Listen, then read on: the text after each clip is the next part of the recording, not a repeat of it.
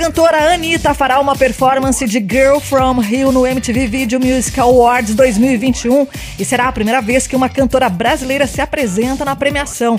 Realizado em Nova York, o evento será transmitido ao vivo no dia 12 de setembro no canal da MTV, claro, às 21 horas.